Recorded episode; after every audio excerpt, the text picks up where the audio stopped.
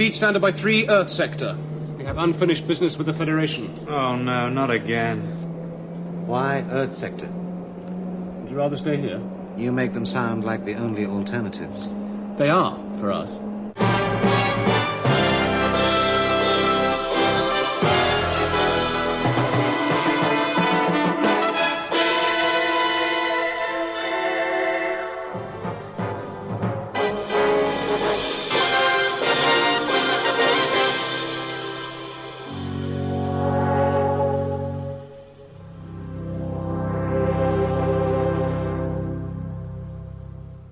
Hello and welcome to Spacefall, a Blake 7 podcast. I'm Dave, I'm Richard. and this is episode 28, our Series B retrospective. Yes. So, this is a chance for us to look back at Series B, what we thought of it overall, what we thought the strengths, the weaknesses, our favourite episodes, our least favourite episodes, our series special regular segments, Yep. and just all the points we didn't get to cover in individual episodes. Let's do it.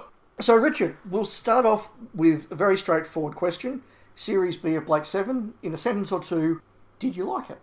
I did very much enjoy it. If you'd asked me going into the podcast, I would have said Series 2 of Blake 7 is my favourite of the four series. I remember as a kid really buying into the whole arc thing, particularly in the latter part of the season of, of finding Star 1. Look, that probably would have been more when I saw him as sort of a 12 year old during the repeats, probably than when I was really little. Yep. Watching them back, it is, and thinking about the arc, it is actually a, a interesting slice of TV production at the time. I think really how you do an arc in the pre VHS era. I agree with all of that. In answer to the question I set, I absolutely enjoyed the series. I think it is very, very good. I think what really stood out for me is that, yes, there were a number of classics, but there were classics in the first series as well. Yep. What stood out for me in this one is that the weak episodes tend to be of a better standard than the weak ones in series one. There is a feeling towards the end of series one that they're really just getting over the line. Yeah. And they're just getting these done just to make it to the end before they have to go out. Yeah, the money's running out, the enthusiasm's running out as much as they try. Time is against them. They're just tired. And I think it doesn't really build to anything, whereas this has a very clear crescendo really at the end of the series. Yeah, and there's also a feeling they know what they're doing, they know what works what doesn't work. And so, for that reason, look, there are weak episodes in this, and we will talk about them later on. There are. I would have watched the episodes in Series B, I think, more probably than any of the other seasons. If I'm probably just chucking one on just to have a look at, probably would be something like a Countdown or a Star One or something like that. And, and look, they were as good as I remembered them being. But even something like The Keeper, that I really hadn't watched for a long time before we watched it for this, that was actually a lot better. So I think, yeah, overall, this has been a great season. And you've sort of segued there neatly into my next question, which was how did it compare to our expectations? Mm. And maybe I'll carry on the thought then there. Like you, this is a series where a lot of the episodes I've seen a lot more. Mm. I've certainly skipped a few of them. We've discussed those as we've gone on. But I would have seen more of these episodes more often than I had probably for certainly Series 1 or Series 3. Yeah.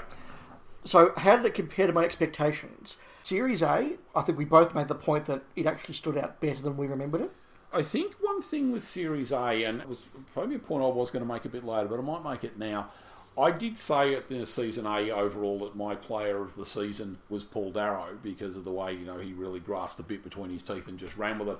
I I probably actually should have revised that. I think my player of Series A probably actually should have been Terry Nation. Yeah. Because I think one thing he does do, and even allowing for the fact that it runs out of steam a bit towards the end, there is probably that sort of uniformity of ideas and feel of the series, I think, in Series A that you probably don't get here, which is something I'd forgotten a bit. But watching them back in sequence, whilst I think there are some very good episodes in Series 2 and, and some of the best episodes of the series, there is more of a, a dichotomy, for want of a better word, of some of the ideas and some of the feel and the tone of the episodes presented, I think. Yeah, and so when I look at Series 2 compared to my expectations, I would simply say that it remained as good as I remembered it. Mm. There were definitely episodes in here, though, that are not ones I've was watched as frequently, and in each case, I did find that they were better than I remembered. Not necessarily in a couple of cases they were particularly good, but there were performances in there or there were ideas in there. There was stuff in there that I could at least enjoy. Yeah, with the weaker ones, and I think particularly if you haven't watched them for a while, there is probably that tendency just to focus on the, the crap stuff basically and forget about maybe some of the good because there is good in each of the episodes I think There was nothing here that I really, really disliked. But again, we'll, we'll talk about our favourites. But I do agree with you about the variability of this. Mm. It's very obvious watching them now. I think even if we didn't have our copy of the program guide next to us, we would have probably just picked up that there were new writers involved. yeah Some of the variations in characters, Vila particularly, he goes from being incredibly well written to just really badly written. yes I would make the point and spoiler territory it gets worse for Vila I think as we go on but It does, but that was a very telling sign that there was some variation behind the camera. yes different writers clearly have picked up on different aspects of the character shall we say That's right. And the final point I'll make here is that I was very, very surprised about just how well this did stand together. In hmm. that I kind of knew that, yeah, there was some arc stuff here, and I, certainly the, the build up towards Star One I was very familiar with. But yep watching it now for the podcast, each episode in order, one after the other, and looking at it with the sort of detailed lens that we're looking at these for the podcast, there were lots of little bits in there, lots of lines, lots of references, and even character arcs that I really hadn't appreciated as well. If you're watching Countdown and then you go and watch Gambit, then you go and watch Star One, it's not as good as if you watch all of the episodes that come No. in between. And I really picked up on not just the scripting ideas, but as I said, those character arcs, that real slide of Blake from freedom fighter to just ruthless fanatic, and the way that Gareth Thomas's performance, as we've noted, gets more and more aggressive, more and more dark, and more and more angry. Even Blake in series one, he was ruthless to an extent, but there was a certain level of compassion and bigger picture. To the point in the keeper where he's just yelling at a dying old man. Yes, we probably will touch on that, I, I think, as we go through some of the plot threads. But I think there is enough there really to reward the long term viewer. Oh, yes. So, we'll ask the question then where is Blake Seven now? Yep. One thing that really stood out for me about this series, and I think that you can detect the hand of Chris Boucher in this, the idea that Blake every week goes up against the Federation, Servalan Travis, is one that is not ignored, but it is certainly toned down a bit. I think that there are less overt Blake versus the Federation episodes in this than there are in Series 1, and there are more very obviously just general sci fi ideas in here than there are in Series 1. Not to say Series 1 didn't do it, you get something like The Web, for example, but even something like Mission to Destiny in Series 1, you still kind of feel that Federation vibe going through it. Hmm. Whereas in this one, you get some episodes like Redemption, which are just completely out of there. Yeah. And even when we're dealing with the Federation, I think this is very Chris Boucher, something like Shadow, it does push the world a lot further. You get to see the other side of the coin, yes. the same with Gambit. Okay, even Servalan and Travis are in Gambit, but it doesn't feel like a Blake versus the Federation episode. It's just that they're in this bigger, wider universe. Yeah. What about for you, Richard? Where is Series B in your mind? This is a little hard as we obviously know how things unfold from here. However, there's a lot of change across Series B, and I think at the end of Star 1, we're left with the idea that something big is happening and that the universe is going to be different afterwards. Servalan's now grabbed the presidency, Travis is dead, and we lost Gan along the way as well. But the Liberator crew, and particularly Blake, have evolved from what we saw in season one, where they're just running from the Federation a lot of the time and making a few sort of token attacks, to now they really want to strike back and start doing some major damage. Yeah, I think that that speech that Blake gives halfway through the series, Look, we've been on the run for a long time. What have we achieved? Access to Federation ciphers that have been regularly recoded. A raid on Central, and empty pretense. Talk of Star One. Talk of an alliance. Talk, talk, talk. Until now. Shivan and his friends, a senior Federation official. A chance. Our first real chance. And one free of violence and bloodshed. That's a really pivotal speech hmm. in the series, and you're right. It does go from that series B, well, which far flung little communications base can we sabotage today, through to what big master plan, actual attack on the Federation can Yes. Blake is now ready to realise his idea of, you know, he says right at the start of the series he wants to tear the heart out of the Federation. He is now ready to do that. Yeah, so it definitely feels a much bigger sort of adventure, this series. Hmm. But I think it also does embrace more general sci fi tropes and does move away from some of those more Terry Nation freedom fighter type tropes. And to give, I think, the obvious example that a lot of people pick on, the fact that they basically ditch the whole kitting up to go down. They now just have space costumes. Yeah, that's right.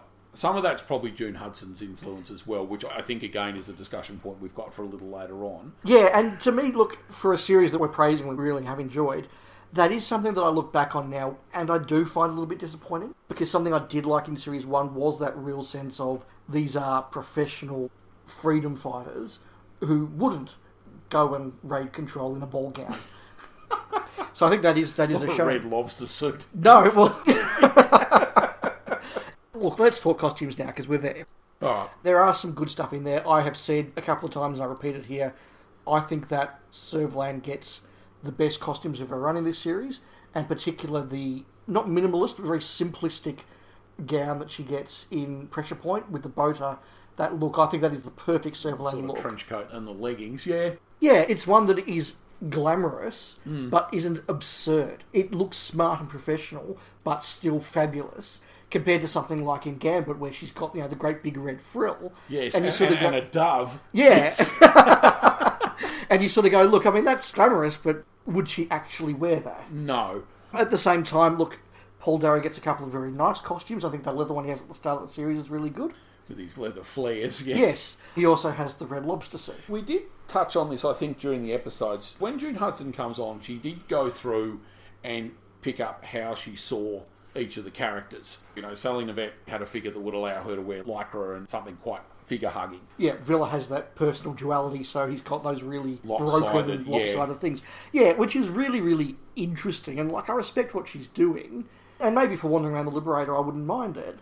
But it does now feel more like just another sci-fi. You do actually lead to ridiculous stuff like raiding control in an evening gown, or Cally teleporting down to Horizon in the jungle wearing this sort of flowing white dress. Or, or the low point, which I think is probably killer, where they're all just walking around in massive swathes of vinyl or Michelin Man costumes. or I think, as we pointed out at the time, the firemen trying to put out a fire just sort of in great big silver Well, at least it's silver, but yeah.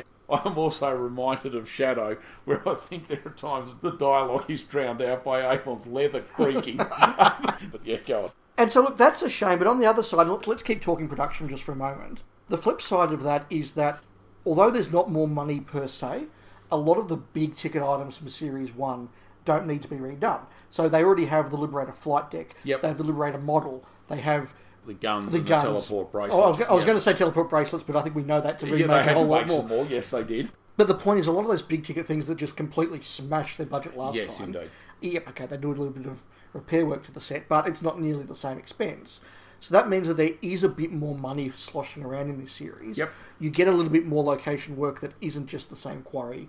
You do get those changes of costumes. You do get slightly bigger, not necessarily guest casts, although we do get some very good guest casts, but different extras, for example.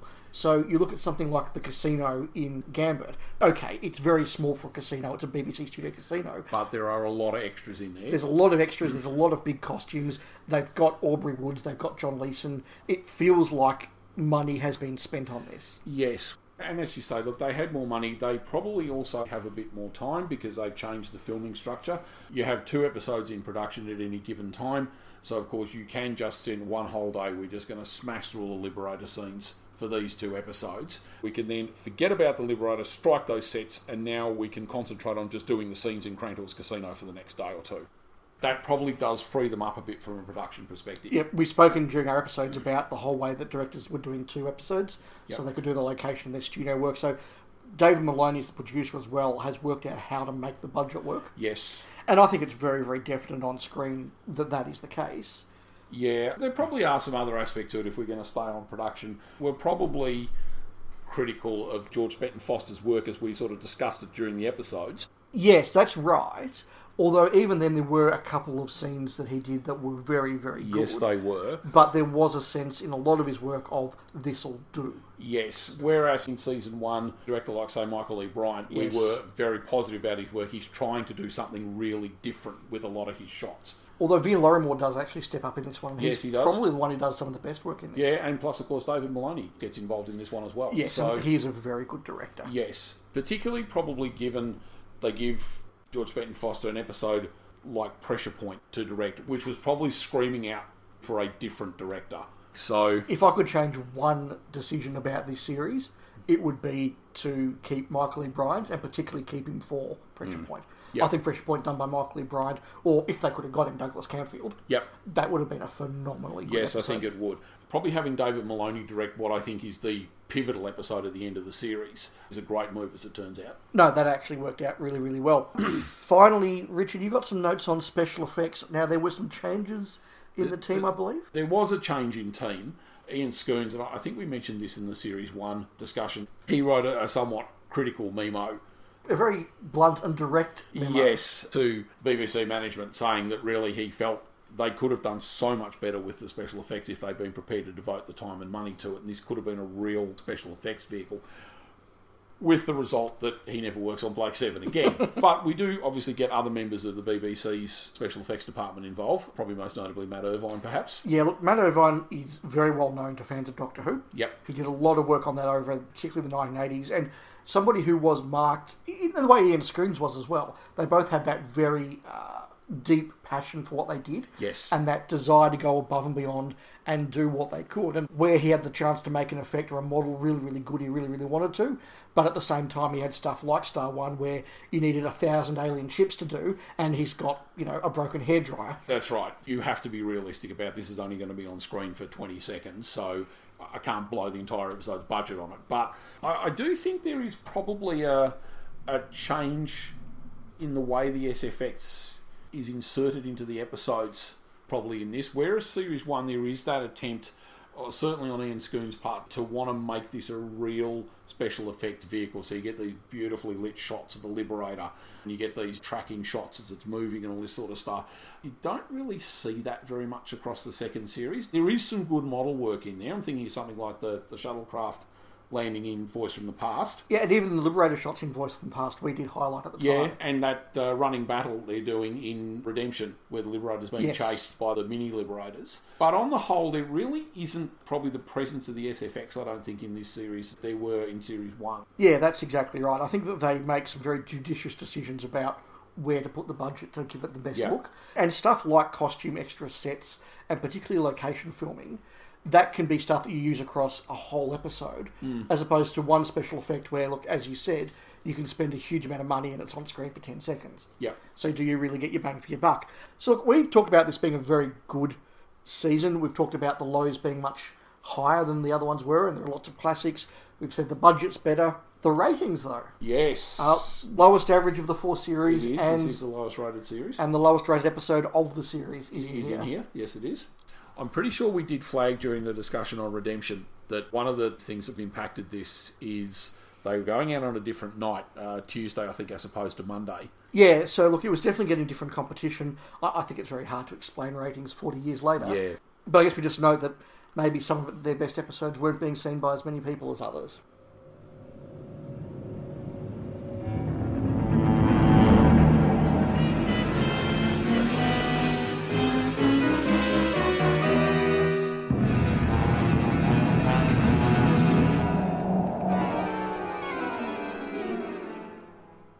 So we'll move now into a little bit of a talk about themes and threads.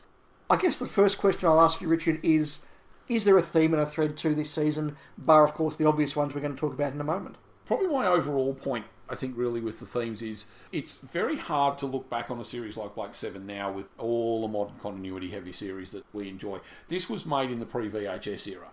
And we did, I think, make the point right at the end of the season. There is over a million viewers who watched Star One who hadn't watched The Keeper and potentially Gambit as well. Yes. So you do have to have that previously on Blake 7, where people who haven't been following the story for a couple of weeks can be brought back up to speed, that a modern series probably just wouldn't do now. Yeah, absolutely. We did note in a number of episodes, particularly something like The Keeper at Star One, there were all those. So when we control Star One, that's right. Star One is the control center for the whole. Fed- you know, you do get those conversations. You, you do. I have seen comments over the years that, with a bit more thought, Blake 7 could have been Babylon 5 15 years early. But uh, it's not really how TV is made then. I mean, Babylon Five. If you missed it, you could go back and watch it again. For sure, although one of the criticisms with B5 was that it could be a very difficult series to get into if you came in late. You really need to go back to the start and watch it from the beginning. That's right. You know, there are probably episodes in series one that you could quite comfortably skip. Uh, hello TKO, but as an example. But yes, there's a lot of Babylon 5 that works on something in Series 3 is a payoff for something that was mentioned offhand in Series 1. yes, And you couldn't have done that in Blake 7 in the 1970s. You just no, couldn't. and B5 is the first series that is made with that sort of viewer in mind. Someone who is going to sit down and want to just pick through every episode and get all the little nuances out of it that they can. Compared to something that came just before it, like Star Trek The Next Generation. Yeah, even Trek. I Even mean, Trek is- is very, very much you leave your characters at the end of the episode where you found them. And it's only post B5 that the later DS9s suddenly bring in these whole arcs as well. Yep. And then Buffy's doing it, Roswell's doing it, and then I mean Doctor Who under Steven Moffat is probably the apotheosis for, for that. Whatever whatever you think of it, we're not going to go down there. Let's keep going down this path though. We talked about this a bit in the last episode, so I don't want to retread too much. But specifically, the Control Star One arc that is clearly in narrative terms the big arc for this season. Did it work? I think so, yes. There, there is enough there to keep the longer term dedicated viewer going. You sort of get that first little hint in weapon, and then they mount the actual rating pressure point, and you see the aftermath in trial, and then you get to countdown and you get into that final trilogy. So there is a very definite payoff there for somebody who sat down and watched the entire series. And certainly that is my strong memory from when I first watched this, aged about 12, was really getting into that sense of, oh, Ned Provan's told them to go find Docholli, they're going to go find Docholli. Yep. He's told them to go find Lurgan, they're going to find... That really resonated with me as a 12-year-old. There is. I mean, look, there's obviously some continuity stuff, and we did flag this during the episode discussions that probably doesn't quite work, particularly, I think, in the last three part arc. Yeah, but I think that it gets the balance right in mm. rewarding the regular viewer without alienating the casual viewer. Yep. And laying the groundwork for what was to come in television. For sure. Plus, there's also the thing. Look, I think again, although we said they had more time in series two and whatever, there is probably still that bit of rush towards It, the it's end. still the BBC in the 1970s. Yes, the clock is still ticking. And look, Chris Boucher, I, I know, has gone on record as saying they did struggle because you had scripts from different writers and they were at different stages and things. You did have issues getting all the continuity points to line up at different times, and they did find that very difficult. I think he is also someone though who is a bit of a believer in you should be able to screen the episodes in any order, bar That's the right. first one and the last one. So Yeah, that's right. And of course, because it is the production of the time, Yep. the directors are all working basically in silo. Hmm. So George Spenton-Foster would be given his two episodes, go away and work on them. Vere Lorrimer, here's your pair, go Yep. away and work on them. And there wasn't that sense of, oh, well, what are you doing? What are you doing? Let's match it. no, So that does show up. But look, I think it works perfectly effectively. Another thing that I think is worth highlighting, and it's more of a theme than perhaps than an arc, is the Blake Avon dynamic. With you running the campaign on Earth, somebody has to take charge of all this. You want the Liberator? Exactly. If we succeed, the destruction of control gives us both what we want. Could be you're planning just a little far ahead. Perhaps. And I'll start here by simply saying there is a feeling that builds across this season between the two of them that something is going to have to give. There is a very real feeling by the time you get to Star One of this spaceship is not big enough for the two of us. and you get some of those confrontations happening where by the time you get to Star One, actively planning how they are going to split. And I think particularly in Star One because you do get Avon's denouncement really of Blake and everything that he stands for. So you probably are left at the end of series two that with the raid on Star One clearly not resulting in destruction, how the Blake Avon relationship is going to play out given that the Federation is not destroyed. Yes, so the plan definitely, and you see it going all the way back to Pressure Point. Hmm. The plan in Avon's mind is that at some point they will have a big enough victory. Blake will go off and lead the revolution, Yep. and Avon can Whatever take. that might mean. That's right. and and Avon can take the Liberator and just fly around being wealthy. Yeah, exactly. And yeah, look, it builds very much across the season. Some of the best pieces of dialogue across this season are those Blake and Avon Yes. interactions. Let's be honest here. In series one, it was very much Blake's seven. Yep. Series two, it is the Blake and Avon show, Yes, and some other people. and some other people. Al- yes, Although, having said that, I did have a note here, and I'll drop it in now. The balance of power on the Liberator still very much seems to hinge around Jenna. Even though Jenna and Sally Knyvette herself aren't really getting much to do, the Blake Avon dynamic at times seems to focus on which one Jenna will side with. Yes, and again, it's a pivotal thing that doesn't get called out enough, I think. There is the moment in Pressure Point where the crew deal with Blake and they say, We will come with you, but the deal is if this is looking like a suicide mission, Yeah. you will pull out. Blake does not pull out when he should have, and it gets Gan killed. And I think from that point, Jenna particularly says, You know what? I'm never going to trust you quite the same again. I'm not walking away, No, but I'm watching you now. There- is that moment in trial where Avon, I think, very clearly thinks, actually, if I do this right, they will turn. Yeah. Unfortunately for him, it doesn't play out like that. And the end of that is really that moment in Star One that we did highlight, where Blake and Avon are going down to the Star One planet, Hmm. and Jenna's the one who says, Avon, just watch him and be careful, because she knows that Blake can't be trusted. No, he to may make the get right them call. killed. That's Yeah. right. So you do see that dynamic Yeah. sitting in there. I, I think probably looking at the characters themselves, uh, we've mentioned a minute ago that we've, we've seen sort of ruthless Blake before. You know, he breaks that guard's neck in Project Avalon. Yep. He threatens he's going to destroy Julian Glover's hands in Breakdown. Yeah, and look, he, he blows up the base on Centero with all yes, that, all all, the people thing. in it. But there is a definite development in Blake across this season because it's quite early flagged at the end of Redemption. You know, he says all he cares about is Earth. He's not interested in going and freeing the slaves and the system or anything. He just wants to go and attack the Federation. He's quite happy to deal with the Cosa Nostra over the objections of the crew because it helps him achieve his goal. Avon gets that wonderful line about using them and being in business with them as a subtle distinction that escapes him. And, and of course, it does end with the fact that the destruction of Control Star One will cost millions of civilian Yes. casualties, and he is willing to do that if it brings down the he, regime. he is. There probably is that crunch point in a way when they have the bungle raid in Pressure Point. Trial is it's shown that that's taken a real toll on Blake, and he's forced to recommit to the cause really at the end of trial. But I think that's really when perhaps that fanatical streak really starts to come out. So let's move from the goodies to the baddies. Servalan and Travis. I will simply say I think the way these characters are used in the series is very different. Do you think it's effective, good, an appropriate evolution, or not as good? Servalan, I think her arc or whatever you want to call it across this season is probably the one that requires the most head headcanon. Yes. I think. I mean, look, she clearly winds up in a very different place from where she starts, but it's not really flagged or progressed across the season.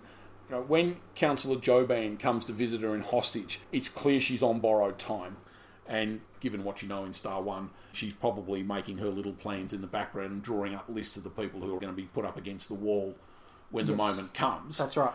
but you don't really get a sense that she's actually manoeuvring for anything until the events of Star One clearly provide that clear opportunity. Okay, I can really take advantage of this. Yeah. So I guess the change that I was referring to there is Series 1 is very much about Travis as the Sheriff of Nottingham to Blake's Robin Hood, and Servalan is kind of just a woman that says, go get Blake. King John in the background. well, really. not even King John. She starts off very much as just someone has to give Travis his orders. Yes. And someone has to slap him at the end when he's not Well, done that's it. true. Whereas what you do So, get so into is it more the sheriff? Of, I'm just thinking back to the '80s um, Robin of Sherwood series. Yes. Is it more perhaps that Servalan is the sheriff of Nottingham and Travis is sort of you know Guy de Gisborne or whatever it is, Guy of Gisborne? Yeah, look, look, I who think just consistently fails at every end and turn? Yeah, look, I think that is fair because Travis's role is to go and get Blake, and Yep. Servalan's role, as initially conceived, is the person at the start who says, Travis, go get Blake, and at the end says, why didn't you get Blake? Yes. That's really all she's there for. Whereas in Series 2, I think she's actually playing on a much bigger thing, mm. and Blake is a part of what she's doing, but he's at sometimes almost incidental to what she's doing. You look at something like Voice from the Past, Yeah. she's actually far more concerned with Governor Legrand and Yep. all of that revolution that's going on. And the fact that Blake gets involved is kind of just a nice little bit of extra for her. The same with Star One. By the time she gets to Star One, she's actually not thinking about Blake at all. She just wants to get control or to stop the Federation from being destroyed. And at the same time, Travis goes from being the Sheriff of Nottingham to actually being an outlaw himself, which I think is very, very good for the series. A, because it allows some variety. B, it allows those characters to expand. And C, it means that we don't just have multiple episodes this season of Travis goes and finds Blake, they argue, Blake wins, Travis walks away with his tail between his legs. Because that, as we flagged at the end of series one, by the time we got to Orac, that was becoming unsustainable already. Yes, yes, it was.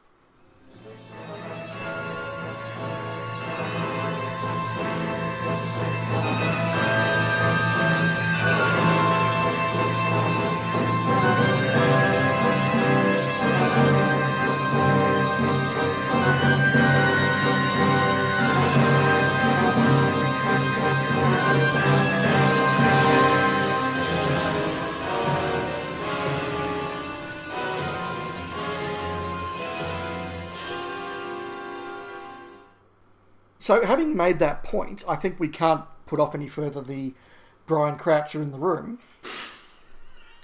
Look, I will. I, I know you've got a few notes on this, Richard, so I'll make a quick point and then perhaps defer to you. Yeah. Watching back this series, Brian Croucher was a bit of a revelation for me. I definitely agree that there are moments when he doesn't know what he's doing, when he clearly isn't on the same page, Yes. and, and, and they definitely stand out. Let's be honest, some of the more quotable moments, you know, and so are all of you. I mean, I mean, they stand out for a reason. Or stuff like Weapon, where it's clear he doesn't know what he's meant to No. be doing. I get why he has the reputation as being the weaker Travis, but I've got to say, watching back this series, when he was on the page, when he was confident in what he was doing, Yep. he gives some really good performances. His exchange with Blake in Hostage, even though there's some mad stuff in that, when he's sitting down, he's talking about you know failure. That's really good. I think we both flagged Gambit as being a really good episode for It him. is. He's strong in Star One, and even Trial. Look, I think that for the problems he has in some scenes. That confrontation with Pa and the There Delay is One some failure, very good stuff Very good one. Trial. So I, I know you had a similar point, so I'll let you take over. Yeah, I did. I probably should preface this by saying we are really doing this in the context of the Travis Mark II discussion, not the Brian Croucher discussion, Sure. perhaps. I think we probably should make that distinction. I think the biggest issue with Travis in this series is that all the stuff around him being less restrained, more insolent. Travis in the first season wouldn't have dared to actually grab Servalan by the throat. A lot of that was scripted, but of course the problem is it's lost in the recasting. That's right. It looks like this has changed because the actor's changed. Yes. But it was always meant to be a change in the character. And really, Travis does have a very definite arc across the series. He has been retrained, he has his failures, he's then stripped of his rank, he's made an outlaw, which for Travis really is a big deal because the military is Travis. Yes. The uniform is all Travis has at the end of the day. That and his obsession about killing Blake. Which eventually becomes a obsession with the destruction of humanity. Yes, he really hits his lowest point, I think, at the end of Gambit. Blake's humiliated him yet again. His arms crippled. Servalan's just totally betrayed him. But Yeah, that imagery at the start of the episode, there is the once mighty space commander hmm. who's sitting in a dive bar at a casino. dressed as Clint Eastwood. Yeah, drinking a Vitasate. you know, that he, he has fallen a long way.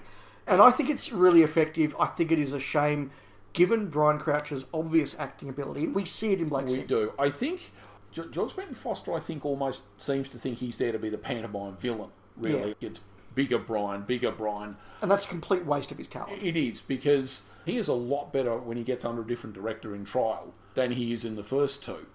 One note I did have here with Travis, if you look at a lot of the discussions around Travis 2 in fan circles, they always seem to be mitigation.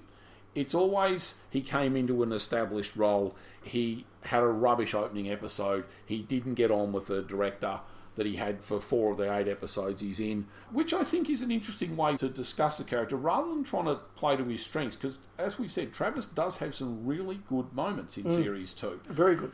And I also think probably as we get to the end of the series, he's really worked out how to play it.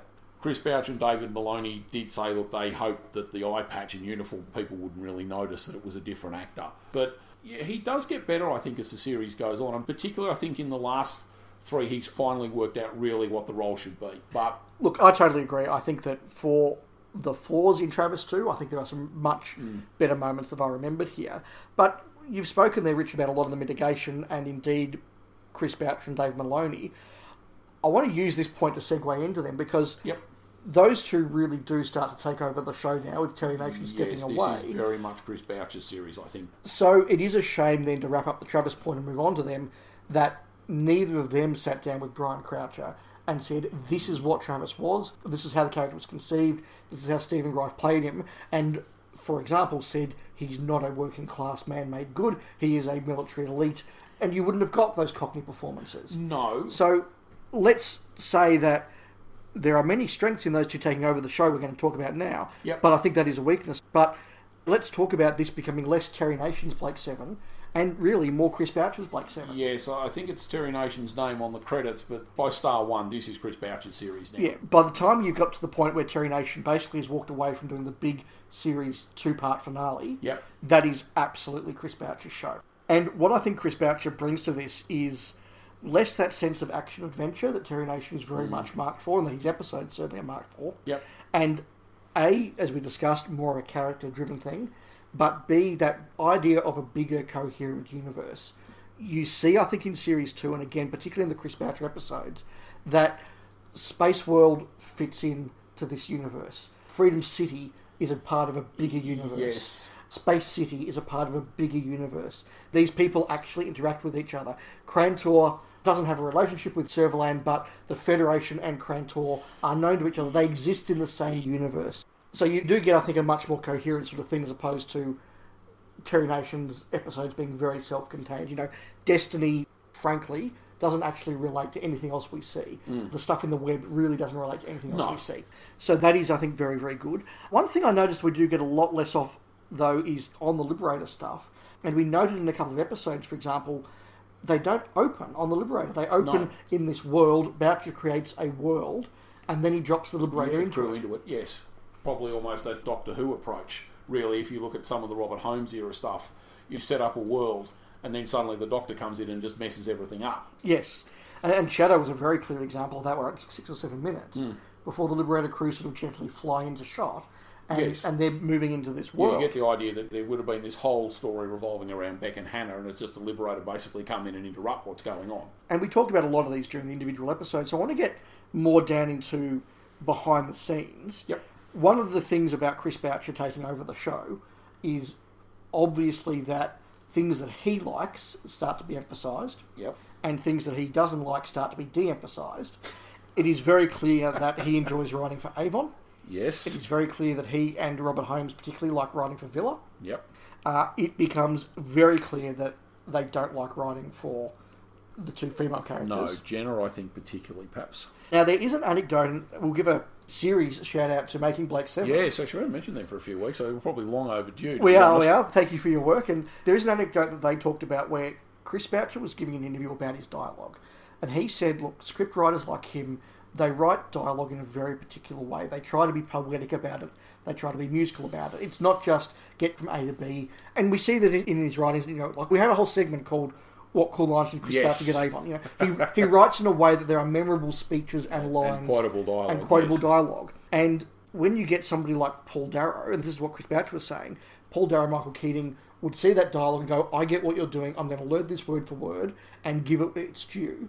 Sally Knyvette and Jan Chappell, he's basically gone on the record as saying, were more interested in improvising and sort of giving the gist of what he meant but putting their own spin on it. Yes, or complaining that they weren't getting enough to do. And his Yes. response to that was, well, if you're not going to do my dialogue right, I just won't write for you. No. Now, that is a choice.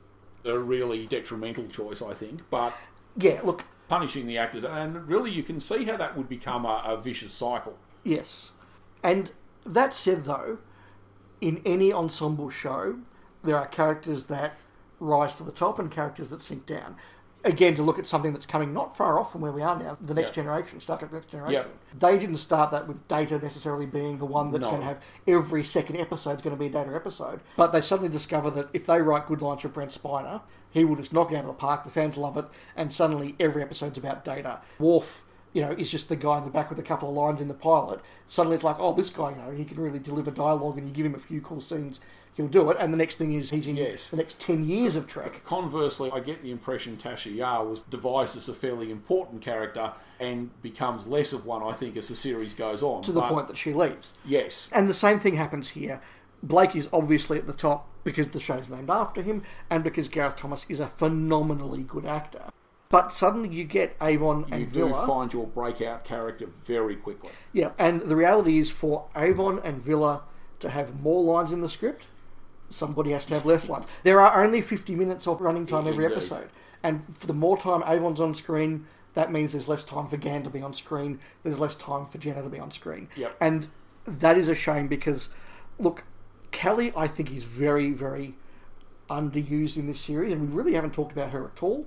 Um, No, I think that's we, true, actually. I think we will over the next few episodes. Yep. But the real shame is that Jenna is underused, but when she is used, she is used so well. And the keeper, particularly for an episode that we were both didn't have in our top three, she gives a fantastic performance. Yeah, she does. You know, when she saves the day in pressure point, she does it really, really well. Look, I don't want to dwell on this too much. I think decisions were made. I simply want to say that Chris Boucher did make the choice that he was going to focus on a couple of breakout characters. And clearly supported by David Maloney. Oh, so Oh, absolutely. And look, I am certainly not upset that Avon and Vila and Blake and Servalan are the big stars of this show now. I think that they are deservedly so. Hmm. It unfortunately does come to the detriment of the others, and it is particularly unfortunate in hindsight that they are both the female characters. I don't think it's a choice because they were female, but I think that if you were looking today, you would have them as stronger characters. And most definitely. and let's be honest, they find that the cast is too big, yes. and Gowdy's written out. And again, probably ignoring Cally for a minute, it's particularly with Jenna because Jenna is still a very important character in terms of the dynamic. We just said a minute ago that the balance of power really on the Liberator is centred around her. But you're right, Sally Knyvette and Jenna really have very little to actually do. Yes, and the thing that really intensifies it all is that you've now got three new writers coming on Allan Prior, Robert Holmes, and Roger Parkes. Holmes, particularly, really grips onto Avon Vila. Yes. One of the criticisms probably that's levelled at Robert Holmes is that he's a fairly old fashioned writer. And I would say that the two scripts of his we've seen this season, I wouldn't say really are the pinnacle of his writing career No, that's probably fair. compared to some of what we got on Doctor Who. Yeah. So we did say look, different writers picked up on different aspects of the series and different aspects of the characters. And I think there was some unhappiness probably on the part of the cast that had different writers coming in and they probably didn't always focus on the things the actors themselves thought were important about their characters. So there was some unhappiness there, and you do sort of start to get that dichotomy really of ideas being put forward when you don't have that singularity of Terry Nation's vision. Yes, and where Chris Boucher is also dividing his time between writing his own scripts now Yep. and editing to some of them and rewriting heavily others. Yes. Probably the other point I had here, there is also, with the series in general, there is still that nagging idea that it's just sci fi is kid stuff. I know Chris Boucher again has gone on record as saying he was really angry. Senior people within the BBC just wrote Blake Seven off as some dinky sci fi show when they were actually attempting to do real drama. And because, of course, you said it several hundred years in the future, oh, that's just a kid show, or that's just rubbish. It's a Doctor Who anecdote, but Lalla Ward, who'd been in Hamlet with Patrick Stewart, Yeah, very, very early in her career. yes, encountered him at the BBC, and he's like, "What on earth are you doing Doctor Who for? This Yes. sci-fi rubbish." Yes, don't do sci fi, that's not real acting. Can And- you spell irony, kiddies? Yes, yes, the man who's now known for two roles, Professor Xavier and, and Captain Picard. and look, to give the Blake Seven variant on that, there is that other well-known anecdote with Gareth Thomas, who by this stage was perhaps not quite sure what he was doing in this series. Yep. His first love and his passion always was the theatre, and he bumps into Siân Phillips during the recording of one of the Blake Sevens here in the BBC canteen or the lift or something, and they're old friends from the RSC, and she's like, "What are you doing the show for, mate? You are so much better than this. Why are you doing this stupid kid show?" And I think that really did play on Gareth Thomas. It did. He'd been with the RSC before, and I think the discussion was that he wanted to go away and do big stuff like that we're getting in front of you know several million viewers. And whoever it was who was directing at the RSC said, "Well, look, go away and do that for a couple of years." And then, of course, you can always come back and be a real actor and do real drama stuff. Yes, go and do something with John Gielgud and Laurence Olivier. Yes, So, having left our regular cast in a variety of places there, some well disposed to the series, some perhaps not as well disposed to the series, we will pause our discussion there and move on to our season regular segments. So, we now move on to our regular segments, which for our season specials are different to our regular ones. Yep. And to kick us off, we don't have guest cast, we have regular, Regular cast. So in this segment, each series we pick three regular actors and a member of the production team Yep. to have a bit of a look at. I'll kick us off then with Sally Knyvette, who obviously played Jenna. One thing that emerges from this is that of the three actors we're going to look at today, one of them had a very long and extensive television and movie career. Yep. Uh, the other two didn't. Sally Knyvette is somebody who definitely moved in and out of acting. She had times when she was very, very passionate about it, particularly at the time she was doing Blake Seven. Other times she moved away, as we discussed during the Keeper, to do some more studies. Yes. And we'll talk a bit about where she went on in a moment. Her first acting credit was in You and the World in 1972, so not that long before she did Blake Seven. Yep. Uh, she also played Nurse Roland in General Hospital. She was in Who Pays the Ferryman, which is quite a well-known It piece of is drama. those Michael J. Bird Greek thrillers or, or drama series. And I think that is actually the part that got her the role of Jenna, I think, or certainly put her in David Maloney's mind. Very much so. Now, after doing Blake Seven, there's a bit of a gap, but then she does come back later to do 109 episodes of Emmerdale, which is a very big soap in the UK. Yes. In the role of Kate Sugden. So I remember the Sugden family, so very important there. Yes, initially she's not Kate Sugden, I don't believe, but yes, she did eventually marry Joe Sugden, which is, of course, Frazer Hines. Yes, one of the regulars from Doctor Who in the 1960s. So Yes, but like a lot of soap opera characters, she unfortunately dies off screen. I didn't know that, but I think Emmerdale does have a reputation for that particularly. yeah, double actually, Joe Sugden himself, Frazer Hines killed off screen. Yeah, that's right. Yeah. She also did an episode of The Bill. She did A Touch of Frost. Lots of little parts right across, Mm-hmm. uh, particularly the 2010s. She obviously got involved in acting a bit there and had a number Yep. of credits. But Emmerdale and Blake Seven are by far the two things she is most known for. Yes. But she did do a lot of stuff outside of acting, Richard. Well, she's certainly done a lot of stage work and a lot of theatre work. And that's not just acting. Look, she's also moved into directing and producing and I think also writing. She works quite a bit with younger actors. She also does a lot of teaching and workshops and those sort of things as well. But I think she works a lot with younger actors who've probably just come out of drama school and sort of looking where to, what do I do now or looking for something to get into. She's done a fair bit of work with a company called Theatre 503 which I think focuses on younger actors, younger writers, new material and stuff to actually give them a platform where they can practice their skills.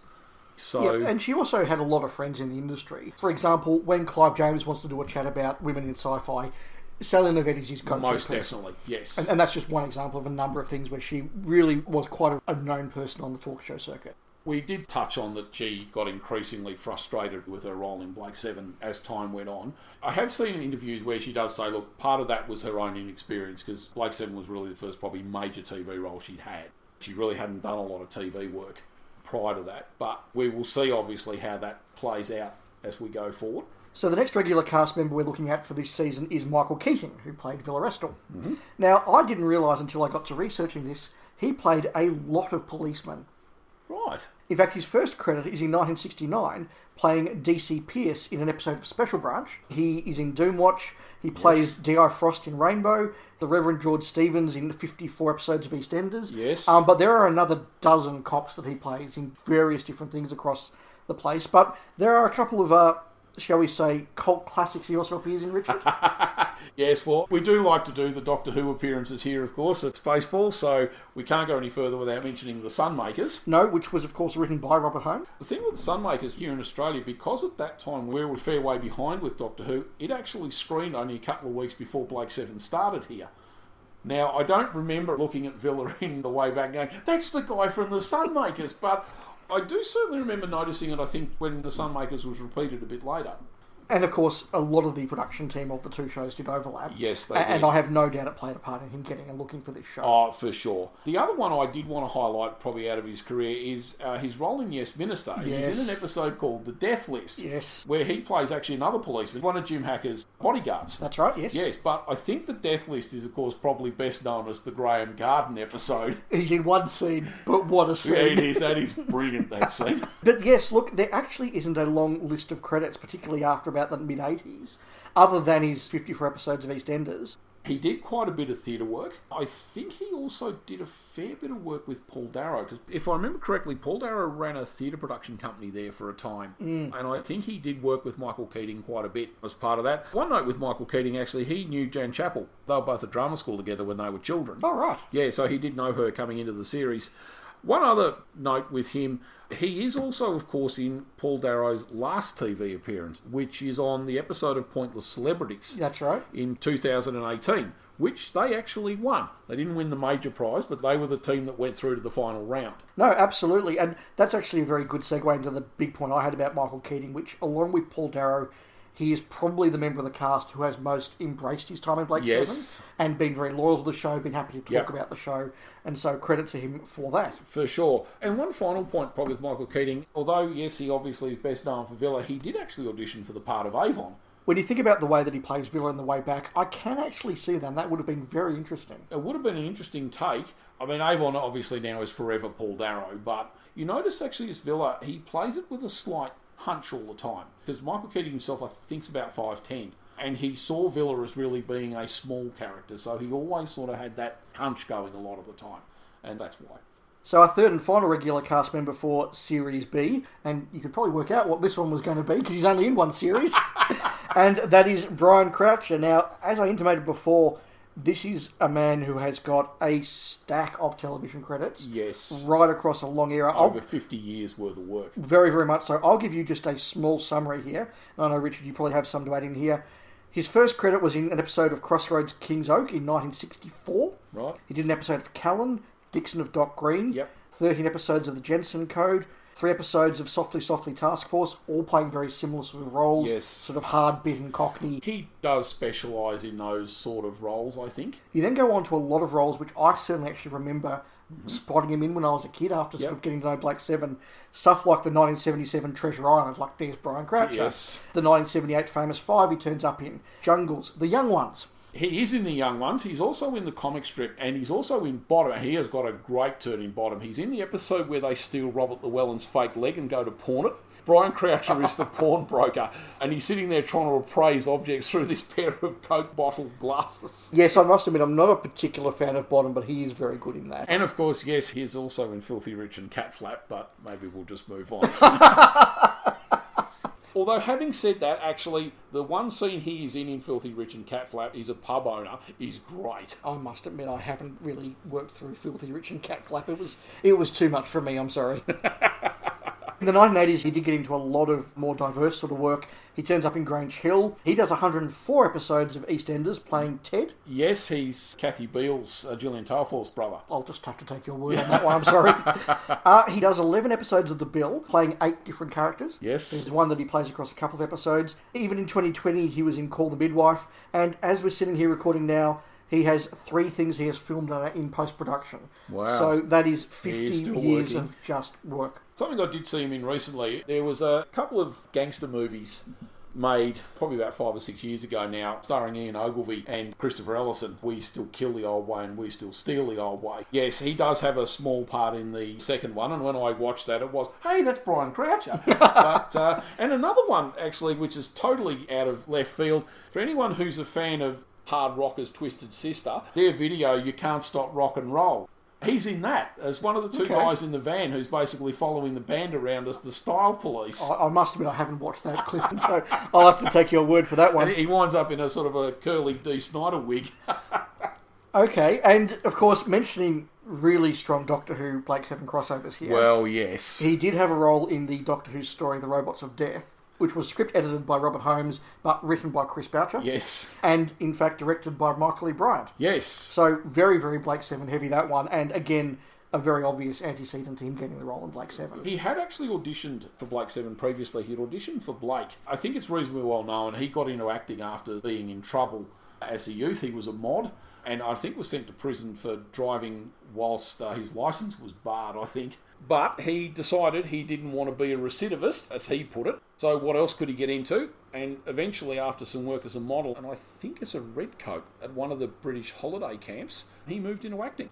Yes, and let's be honest, in terms of credit numbers, one of the most successful of the Blake Seven cast. One final credit we nearly missed is, of course, Shakedown. Oh, of course. Yes, where he played opposite Jan Chappell Yes. and the return of the Sontarans. Yes, so this was a production that was independently made during the time when Doctor Who was off air for about 16 years. That's right. And there were various different people doing their takes on legally not Doctor Who, but might as well would have been. And, you know, if they got the rights to the Sontarans, they'd do something about the Sontarans. This was, in my view, easily the best of those productions made. I remember when we got the tape and we sat down and sort of had the group watch. I remember really enjoying this. Yeah, and we all had the big takeaway as well that Brian Croucher was really, really good in this. He was. And, and this was, you know, at the time where the Blake 7 VHS releases were just starting to come out, so he hadn't really had the chance to reevaluate Brian Croucher's work in Blake 7, and we were really going off his reputation. Hmm. And this was a real revelation that, like, this guy's a really good actor, and Jan Chappell does really well as well. I mean, we knew Jan Chappell was good, but she's really good in this as well. She is. But no, I do remember really enjoying Shakedown. Yes, likewise. And we now move on to our member of the regular production team for this season. Yes. And given that we've talked a lot about how he really took over the show in this season, we are going to talk about Chris Boucher. And for NBA fans, I'm sorry we're not talking about the forward for the Toronto Raptors. We are talking about Chris Boucher, the writer. Now, Chris Boucher had a career that was very prolific within a small period of time, probably about a decade, just a little bit more. He started off in 1968 working on Braden's Week. He then did some work on Dave Allen at Large. Yes, he did. And you can kind of see where his wit and his timing Would have fitted in with would have Dave fitted in very yes. well. Yeah, yeah, very much so.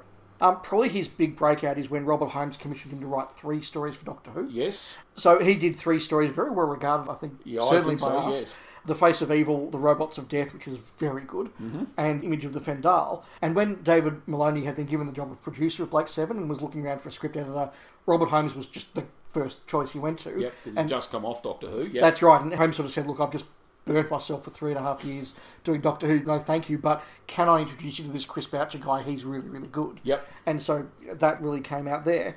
Post Blake Seven, he did both script editing and writing on a number of shows. Many of them you would have heard of: Shoestring, Yes. Bergerac, Yep. The Bill in 1987, Yep. Juliet Bravo. Yeah. He wrote four Doctor Who novels in the early 2000s, which featured the Fourth Doctor and Leela. Yeah. But of course, probably his other famous genre credit is Star Cops. Yes. Which I think he was quite proud of in his own way, but I think probably wasn't a very happy time. I don't think for him. He sort of immediately clashed with the producer, and I think sort of went on record later as saying, really, given his experience on Blake Seven, he probably could have produced the show himself because he and the producer had very different ideas, really, on what the series was, and I, I think he felt that there wasn't a lot of faith from the BBC management in the show. You know, it was put in a fairly dead time slot. Wasn't really given a lot of promotion. On his argument with the producer, I think he was sort of almost siloed out of it, really. He did his five episodes that he wrote, sort of did some script work on the others, and then I think was largely shut out of the rest of the process. So, Yeah, it only ended up running for nine episodes. My one sentence take is that it is a extremely interesting and clever and worthy concept. Yes. That when it fires is very good, but you can clearly see it's a troubled production. I remember watching them when the VHSs came out in the early 90s. Yeah. It- is a slow burn, and I can see probably why it would have struggled to find an audience because it really is a show I think you would have had to invested a bit of time in. And I just can imagine him watching Firefly ten years later, and um, maybe seeing what could have been. Yeah, I think so. So, Richard, our next regular segment is VHS covers pass or fail. Oh my goodness, and you've pulled them out. We've Yes, pulled them out, right. so we're just going to have a look at some of these video covers for old time's sake. Now, we'll start off with where we left off at the end of last season special, which is Yep. Volume 7, Orac Redemption, which we said at the time, look, other than the Fibian, it was all about Series 2. It is, and it's an interesting rendition of Harriet Philpin on the cover there, isn't it? Uh, but very clearly all about redemption. I think this is a very good pass. yeah, I think so. It's got the mini liberators and stuff on it. Yeah, look, that's pretty cool. The next one is Shadow and Weapon, which has a very good image of Servalan from Weapon with that really ornate collar. And I think she's really the only thing from Weapon on that cover, I, think, isn't she? I think she is, but there's a very good rendition of Largo, who clearly the artist saw as being the, the main part of the episode.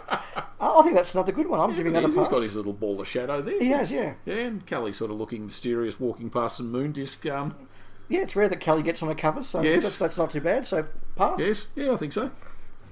Now we get to volume nine, which is the Horizon Pressure Point one, famous for the oh, this is Gan's last episode, and he hasn't been on the cover yet. which kind of, as I said at the time, gave away to me that this was probably the one he was going out on. Yeah, well, I was going to say because breakdown actually is the swirly thing, isn't it? That's right. it's not the best rendition of David Jackson. The control tower's there, and I think that's obviously meant to be. Row from the end of the episode when he's back in his traditional garb. Yeah, but it doesn't look anything like him. no, Um, I'm failing that one. yeah, that's a bit uninspiring. That one probably. Moving on to Trial and Killer. This has got the spaceship that's seen in about 30 seconds of Killer. Yep. It's got the flea in the corner, and it's got somebody wearing Travis's uniform with an eye patch. It doesn't really look like Brian Crouch. It doesn't look anything like Brian Croucher. No, I think that's a fail. I think so too. Yes. That's yeah. a shame. Yeah. I really like this one, Hostage Countdown. Uh, they've picked what is clearly the best part of Hostage. Yes, which is the space battle. Good move. Yep. Uh, Barry Jones, I think, was the guy who drew these. Good move, Barry. Yeah, that's a very nice thing there. There's a really good moody shot of Provine and the uh, the detonator. So that, I think that's one of the best of the It, lot. it is. I don't know. That's necessarily a great rendition of Paul Shelley, but that is a pretty cool cover. Yeah, that's a pass. Uh, we've got two more. Voice from the Past and Gambit, Volume 12. Really nice rendition of Krantor at the top there, sort of leaning enough, I actually thought that was Beryl Reid from Earthshock. Siobhan is there, Jenna is in pain, and we've got the space shuttle there, which we said was a very cool part of the episode. That's generously a pass. Well, I suppose it, it picks on elements from the story, even if it is a picture of Beryl Reid. But uh, And the final volume for this series is The Keeper Star One. This actually has got quite a nice little portrait of Croucher there in- Yes. in the hood. You've got the amulet from The Keeper, the Liberator in orbit around Star One. which, which he seems to be wearing as a handbag. But yeah, okay. And in fact, he's the only part of the keeper that's mentioned there. yes, indeed. A very nice little image of Blake, though. He did draw Blake very, And very you've well. even got the collection of household objects being the spaceship. So Yeah, I actually think that captures the episode really yeah, well. That's that a, is pretty cool. that That's a good pass. Yep, I'll give that one. Fair enough. So our next segment is where we pick our bottom three episodes for the season. Yep. Richard, we've said you're going first on this one. Am I? All right. Last season we didn't do them in the right order, so I'll start with my third worst this time. I've got different reasons for these. For uh, my number three spot, I've actually chosen Weapon. Okay. And the reason I chose Weapon, look, it's by Chris Boucher, and there are some good moments in there, but I don't agree with his assessment that it is entirely down to the production and the direction. Yeah. Uh, I do think there are some problems with the script. There is probably one plot thread, one element in there too many. The regulars don't really get a lot to do, so there, there are better Chris Boucher scripts in this season. Much better Chris Boucher Look, scripts. that is true, yes. Yeah. So that's that. My two and one are perhaps a bit more obvious. In my number two spot, look, I have gone for Voice from the Past. Okay. Oh, not a snap. All right. Again, I was probably a bit more down on this episode than you were when we did the discussion. Yes. I think it has some very interesting ideas in it, and I think if you were to break some of those out and concentrate on them, you actually could have had some quite good scripts. But I think overall, and look, the scene with Legrand is great, where she gets picked up by Servalan, but there is a lot of other stuff in there that I don't think works, and it's got Shivan in it, so sorry, that, that was a big minus for me. That is just ridiculous, the Shivan stuff. And your bottom for the season? And my last one, I've got two honourable mentions just before we do the last one, and they're for different reasons. And they're probably going to be controversial choices. One of them was Redemption. I'm sorry, because I just think that was a bit of a wasted opportunity. And the other was Pressure Point again, because that could have been a really spectacular episode, and it Okay. just kind of isn't. But my overall bottom one for the season is Hostage. Snap. And you'll probably have much the same points, but I'll just say Hostage, I know it had a lot of problems, but Hostage really overall is just an uninspiring mess. so, look, I will give you my three, and I'll start at the bottom since I've said what it is, and there's Yep. no real suspense anymore. Yep. Hostage was at the bottom. I just think that it doesn't work. No. There are some very varied performances in Yep. there. John Abineri is trying, but he's not always succeeding. Some of the other cast are not good. Croucher has a great scene and a terrible scene. Yep. It's just, it doesn't work. Go on, do it. The word. The word. the word. So, look, that was my bottom. Yep. After this, I have to say, I really did actually struggle because Okay. I enjoyed each of the other episodes in this season. For number two, regretfully, I did go with The Keeper because even though I did find a lot to like about it when I watched Yeah. it, it is just at times a lot of badly acting, great big hairy Well, that's people. true, actually. Lots of loud, shouty medieval acting. Yes. That's right. It just doesn't quite have enough material. But as I say, I don't dislike it. No. And number three, look, I went for a personal choice, and that's Killer. Hey. Which, sorry, I think we're going to disagree a lot on this one. words very carefully. No. no, go on. Simply because, as I flagged during the episode, there are a lot of disparate bits that I just think do not come together at all. It doesn't feel like a real world. And frankly, for the first half hour, if not 35 minutes, I was quite bored watching this. The last 10 minutes is very good. Yep. And for that reason, again, I kind of regret putting it in this list. Yeah. But it just didn't land for me, I'm sorry. No, fair enough. So we'll move then on to our top three, and I'll go first on this one. Yep. So I'll start at the top and work my way down on this one. And again, I've made the decision to go very much with personal choices rather than Yep. trying to do the objectively best. Because, and I'll say now, where I do objectively best, there would be a difference. Yep. This is your overall best. So this is my overall best. I've gone with Trial. Okay. I actually think that is an incredibly well written, well acted, Yep. intelligent piece of television that I could watch again and again and again. Yes. So I'm very happy with that. Look, it was an honourable mention for you on the bad list. It's number two on my list for good, mm-hmm. and that is Redemption. As I said at the time, I think that is just a wonderful piece of sci-fi adventure. I think that is classic Terry Nation. I absolutely love that episode. Yep. And look, part of it is because it inspired me so much when I was 12, but that is there. And so then that brought me to what was going to be number three on my list. Now, this is where I really had the choice between my personal number three Yep. and what I thought should be on the list objectively. Objectively, yep. I suspect that the objective choice will be on your list, so I don't feel too bad. I went with Pressure Point though Okay. because once again, and look, I've really enjoyed the Terry Nation episodes this Yep. season. I just think that is a really good adventure. I love the play between Servalan and Kasabi. I love the way that Travis works in that. I love the tip over of the Blake character. Yep. I love Jenna coming home. I love the production in terms of the outside location footage, Yep. the costumes. It all just works for me as a piece of adventure. Okay. There is an episode there that I do regret not getting there, Yep. but I suspect it'll be on yours, Richard. Let's find out. Okay. I actually was amazed we didn't get a snap in that list at all. That probably shows just how even this series Yeah. is. There's a lot of good episodes. All right, I'll actually start from my third. So number three, I had Shadow. I said Weapon. Look, I don't think is a very good script. I do think on his second attempt, Chris Boucher a much better script. That's and fair. really, I think that's probably the moment he announces that he is now driving this show. Really. Yep, that's fair. Uh, look, I think Shadow in itself is actually a real cracker of an episode. I think there's some very good performances in there. Largo, particularly, he's great. So that was that. And I've probably gone maybe for slightly more obvious choices for the next two. In number two, I had a Terry Nation one. I've actually gone for Countdown. And that's maybe more a personal choice. But I do actually think that is just a good Terry Nation adventure. It does everything that Blake Seven does very, Yes. very well. As we said during the discussion, including sidelining the female characters. but, but I do think there is a lot to like in Countdown. It is really template Blake 7. Probably, before I do my number one, and my number one is probably really obvious if you've listened to the discussions we've had. I did really want to find a place for trial. It's probably the one I was disappointed that, look, I didn't ultimately find a space for. And I probably in some ways was a little disappointed I didn't find a space for one of the Robert Holmes scripts. I did feel bad not having Gambit in the list. Yeah, which probably actually makes my number one even more obvious, which is, of course, Star One. Yeah. Which I think is a phenomenal episode. For me, it is one of the best episodes of the entire series. Look, I don't disagree. As I said, if I was trying to do the objective list of the Yep. best episode, it would probably be Star One. Yep. But look, I think it's very, very telling that we've between us picked six episodes that are Yeah. all very, very good. If I'd had a fourth, I would have had Star One on it. Yep. You've said if you'd had a fourth, you would have had Trial on it. So Yep. I think those two have got that overlap. But yeah, look, six very good episodes, and that's before we get to Gambit and a couple Yeah. of others. So yeah, look, just shows how strong the season is. About the only one we didn't mention, I think, anywhere, and that was Horizon. which kind of just sits in the middle. I think it's got Yeah. some very good bits and some less good bits. We've mentioned every other episode, I think, on one or other list. Yeah, we have. There you go.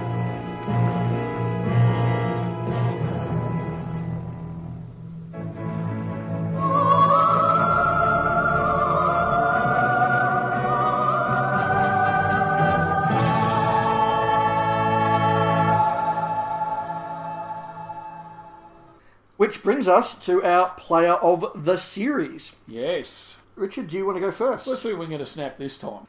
I think going probably across the discussion, it might be fairly obvious where I've gone. I have gone with Chris Boucher. Sort of a snap. Ooh, all right. This is his season. As we've said, this is really where he takes control of Blake Seven, and it really now starts to move in the Boucher direction. Yes, look, I had two honourable mentions, and Chris Yep. Boucher was one of them. So Right, okay. hence I say it's a partial snap. Yeah, My other honourable mention was Gareth Thomas yeah. because I think you And look he at actually would have been one of mine, so that's good. So again, you look at the big memorable moments and him holding it together. He, Yep. He's just so good as Blake. I am giving my player of the series to Jacqueline Pearce. The number of times across these episodes where we said this scene with Servalan was the best scene in the episode, indeed. or this was the best moment. You look at the way that she takes the character across the whole thing, and this is where it really, as we mentioned in our discussion earlier, Servalan goes from being just the person who sends Travis out at the start of the episode to being a pivotal part of this universe. Yep. Her own arc, and just such a good performance that I think with what she had to work with, you know, often one or two scenes. But you think about Gambit, Voice of the Past, Pressure Point, hmm. you know, all these scenes, Star One even to some extent. yes, you are really struggling to find a bad Jacqueline Pearce or bad Servalan appearance. Yes. Even something like Weapon, her stuff with Carnell, Yep. is again the highlight of the episode. So yes, I went with Jacqueline Pearce as my player Oh. of the series. Plus, of course, there's just that blanket Paul Darrow. But And Paul Darrow is obviously great. Brings us now to some letters. All right, we do have some correspondence. Apologies to anyone who sent these in ages ago and we're only getting to them now. But our first letter is from Eddie Corsby, who writes Hi, Dave and Richard. Just a few words to say how much I appreciate your Blake 7 podcast. I am a long-time fan of the series and have started to watch each episode again and also listen to your podcast afterwards. I am not sure why most of your episodes have disappeared from the podcast site I go to, which is Podbean. Have we not been paying the bills or something? I don't know what's happened there. I'll have to check it out. But I have found them here, few, which is Hipcast, which is what we actually do use to host them. So, uh, anyway, keep up the amazing work. Thank you, Eddie. Oh, well, thank you, Eddie. Thank you. Our next letter comes from Rich Maxim. He writes Hello, Spacefall presenters. My name is Rich Maxim, and I've been a fan of Blake Seven since I first saw the show in my early childhood. I watched Doctor Who from a laundry basket as a baby, and I've always loved the wry wittiness of the writing and the colourful characters. It was always my favourite show, and I longed for more. It was a pleasant surprise when my family discovered Blake 7, which came to my local PBS station in the early 1990s. We found it by accident, but immediately realised it was something special. My father began taping the episodes, and we gradually built up a near complete run. Unfortunately, we never saw the first two episodes. wow. As we had stumbled across it during the third episode. They started with Cygnus Alpha. So, well, Brian Blessed. Okay, fair enough. It wasn't until just a few years ago that I finally saw these first episodes when I found the show online. In spite of the incompleteness, my family watched our tapes of the show countless times over the years and treasured them. After the episodes were broadcast once, we never saw them aired on television again, and we were unaware of the release of the show on tape and eventually on DVD, being in America, where even Doctor Who was relatively unknown at the time. Mm. That is very true. That would be true, yes. Yeah. There was a Doctor Who fan at the station who would introduce the episodes while dressed as a cross between the Doctor and Sherlock Holmes and floating around the screen. And, sorry, listeners, you'll have to forgive the laughter in my voice because we've watched a couple of these. We have. so we know what's coming, yeah. Yeah, Mike Frisbee, his name is. Yes. Uh, floating around the screen like an early 90s screensaver, complete with the black background and geometrical topographical patterns. Watching his bizarre presentations became synonymous with Doctor Who and Blake Seven for me, and I sometimes think the rest of fans are missing out if you haven't experienced his quirkiness. And Rich has sent in a link which we will tweet and post on our Yeah, Facebook page because it is very It strange. is very strange. I know the stories about Doctor Who being introduced on some of the PBS stations by Howard De Silva to explain the plot and some of the Britishisms, I think, but this was really bizarre. Yes. In the 30 years I've been alive, I've never yet met anyone who has even heard of Blake Seven. I've always hoped to find kindred souls who share my enthusiasm for this rare specimen, but to no avail until I happened across this wonderful podcast last week. I've been thoroughly enjoying your show. It's exciting to hear some of the stories about production and about the composition of the world in the show and its inhabitants. I always enjoy, much to my wife's chagrin, recognising the many great actors who make brief appearances throughout the show. Your insights into the grittiness of the show and its unconventional approach to many of the subjects it encompasses are a delight to hear. I have to admit, I am constantly find myself saying, that's exactly how I think about it as I listen. Clearly a good judge. Sound mind. I have always admired the resourcefulness of the crew in making the most of a shoestring budget. Certainly, there are plenty of things one could laugh about, but there is so much depth to the show that is lacking in other, more expensive productions. Mm-hmm. Please continue your excellent work with this podcast. I couldn't ask for a better one, and I'm so happy to finally discover that I'm not alone in my appreciation of Blake Seven. the US never seemed to take an interest in the show, but I wonder what the reception was like in Australia. I can imagine the unique connection to the characters that Australians might have. Thank you so much for your time and devotion. Down and safe, Rich Maxim. Well, I, I guess for Australia, look, it certainly never really penetrated the consciousness like Doctor Who did. No, in fact, it was probably biggest in Britain, which is very rare for British shows. Yes, because I mean, Blake Seven here in Australia was shown once, repeated once, and the repeats were late at night, and then sort of consigned to the dustbin of history as far as we were concerned. When they first aired here, they were showing eight o'clock on a Friday night, so it's not exactly junk time. And let me say, I am often surprised by the people I meet who know Blake Seven. Mm. And in fact, the background for my iPhone is the Liberator. Ah. and I'm constantly amazed at the people who are just very quietly, you know, at the end of a meeting or someone say, "That's the Liberator, isn't it?" There was that ad here in Victoria thanking everybody who'd been dealing with the COVID thing. And actually, in smack in the middle of that, there's a bloke wearing a. A um, Blake Seven T-shirt. and if you're listening to this, please drop us a note, actually, because we did notice you and we thought that was really cool. We did, we did. So thank you for that email. We've got another Richard.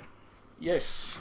Our next email is from Matthew Duck, who writes Hi guys, I enjoy the podcast. I am by profession an IT manager. However, I have a recording studio at home. Way before you started in the 90s, I did some tracks with B7 samples and songs. I recently remastered them, hope you enjoy. Look for Bop Station on Spotify, Sci Fi Tracks 2 and 20. I am NZ based, thanks Matt. I did actually listen to these, and we'll put the link in the show notes. We. I, I did have a of listen to these. Yes, uh, the samples that I listened to sample both Zen and Avon. Thank you very much, Matt. We'll make sure we share those with the listeners. Yep. A quick note here from somebody who emailed as Harcourty and simply says, Looking forward to hearing you every fortnight in 2020. Thank you kindly. Yes, if only it was every fortnight. Yes, let us simply say we would love to get this back to being fortnightly. Sometimes real life interferes, but we did make a decision at the very start. We wanted this podcast to be as good as we can make it, cover everything we wanted, do the research, take the time, and we don't want to get it out every fortnight and not say what we want to say. No, that's So, look, I'm sorry we don't get it out as regularly as we would like, but hopefully the work we put into it and the time it takes is worth it. And our last letter possibly actually comes from the same person, but it reads Dear Dave and Richard, I have just started listening to your Spacefall podcast and rewatching Blake 7. I watched the program when it was first broadcast on the ABC. There we go, an Australian. Uh, Channel 2 here. I was unfortunately about to leave for my country teaching prac for six weeks, but fortunately my dad had just bought a VCR. I spent $21 of my $65.38 a fortnight studentship allowance and bought a BASF tape so they could record the show while I was away. For years after, my friend and I watched the tapes of the show, we wore them out. So much so that when we watched the DVDs, we were shocked to see that the clothes of the rebels and scenery outside in the first episode had patterns and colours. the tape had been played so much it was pretty much black and white. I still have the tape. I wish I actually still had mine because they had all sorts of really cool continuity Yeah. announcements and all sorts of stuff on Yeah. them. After watching the final episode of the series once, Um, I've never. I've, I've read ahead, Richard. There's some spoilers in this, so we might just skip Yeah, that. we might just skip that line, actually. Yeah. Yes, that's true. When our school received its very first computer, a very slow Mac, in maybe 1997 98, and one for our whole school, my Blake 7 watching friend and I went in at the weekend, and the first thing we downloaded was a page about Blake 7 bloopers. I actually think I remember the exact page you would have gone to. yes, I do remember that. And it downloaded line by line and took about half an hour. Oh, how times have changed. The second thing we looked at was a page about the professionals. Good taste. Yeah, that's pretty good. The joys of having access after hours. Thank you for the podcast. I think it could only be improved by more discussion of costumes and hairstyles and continuity, which can be rubbish at times. I look forward to watching along with you. Well, season three's coming up, so there's a Yes. lot of opportunity for costumes and hairstyles. Yes, indeed. I am also a Doctor Who fan. Troughton was my first Doctor, although I don't remember him very clearly. And the goodies too. I shall search out those podcasts. Please do, because we're actually quite proud of them. So, Uh, yes, so the Doctor Who show and yes, the Goodies Pirate podcast. yes. And we probably should mention our friends at 42 to Doomsday as well. Thanking you kindly, Harky, Lorelei Gilmore, and Hetty Lamar, the Golden Labradors. Thank you very much for that. It was very good to hear. Thank you. So, the final thing we need to discuss before we finish up this episode is our look ahead and our expectations for Series C. Hmm. Now, I might kick us off here because I've got a couple of thoughts. Yep. When I look ahead to Series C, I'll start by saying this is also not my favourite series of Blake Seven. Well, I'd actually go one further and say it's probably my least favourite series of Blake Seven, so this will be an interesting watch for me. Yeah, so look, when I look at this series, I know that in it is my absolute all time favourite episode of Blake Seven, Hmm? and a couple more that I have a lot of respect for, and a couple more that I really enjoy. Yep. I also know that my absolute least favourite episode of Blake Seven is in here, and a couple more that if I was to now compile a list of my bottom five for the series, they would have a pretty good chance of making the list. Yep. So obviously, I think that I've got some quite mixed expectations here, Yep. and I think there's going to be a lot of variety and a lot of variability in here. Mm-hmm. On the other hand, I said at the start of this that when it comes to rewatching Blake Seven, Series Two is one that I've probably watched the most of the most mm, often. Yep. Series three, I think unquestionably is the one I've watched the least of the least often. Yes. And there are half a dozen episodes in this season that I have not watched for a very long time. And Probably when we were both watching them on TV when the repeat run in the late nineties. yeah, very, very possibly. Yeah. And so I'm actually looking forward to seeing some of these episodes again. I don't know if I'm going to discover that they were classics I've been ignoring for 20 years, or whether they're going to be episodes like The Keeper, where, although it wasn't the best episode, we walked away from that saying there's stuff that we had missed mm. and that were quite worthy. I think this will be a very varied season, but I'm also hoping there's going to be quite a few surprises in here. Yeah, that's fair. H- having just said that it's probably my least favourite season overall, I do acknowledge there are some very good episodes in there, but I think its lows are very low. That's my memory, yes. Yes, that's my overriding memory as well. So I will be interested to see if that changes. Probably one final note from a storyline perspective, and this is kind of hard if you know what happens, but we did say that Star One very clearly wrapped up the first two seasons worth of storylines. We had the whole thing with Control, Servalan's now president, Travis is dead, etc.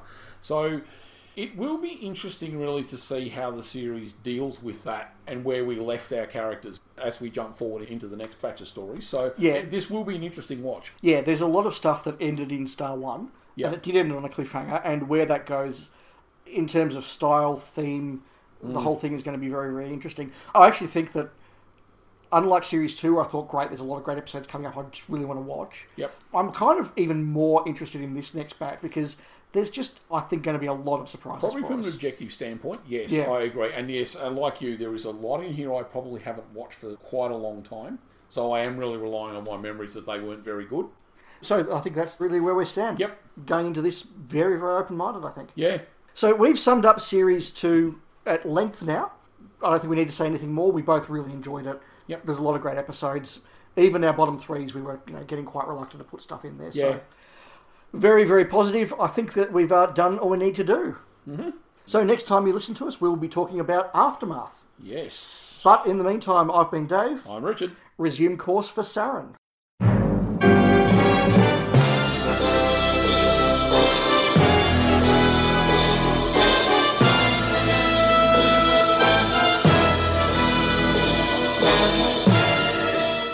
Thank you for listening to Spacefall, a Blake 7 podcast, recorded in Australia by David Kitchen and Richard Nolan. If you enjoy our chat, please subscribe and leave a review. We can be contacted by email via spacefallpc at gmail.com. We can also be found online at facebook.com slash spacefallpc and on Twitter at spacefallpc. Richard and Dave also co-host the Goodies Pirate podcast, and Dave co-hosts the Doctor Who Show podcast, on which Richard also appears from time to time. We'll be back in a fortnight with more Blake 7.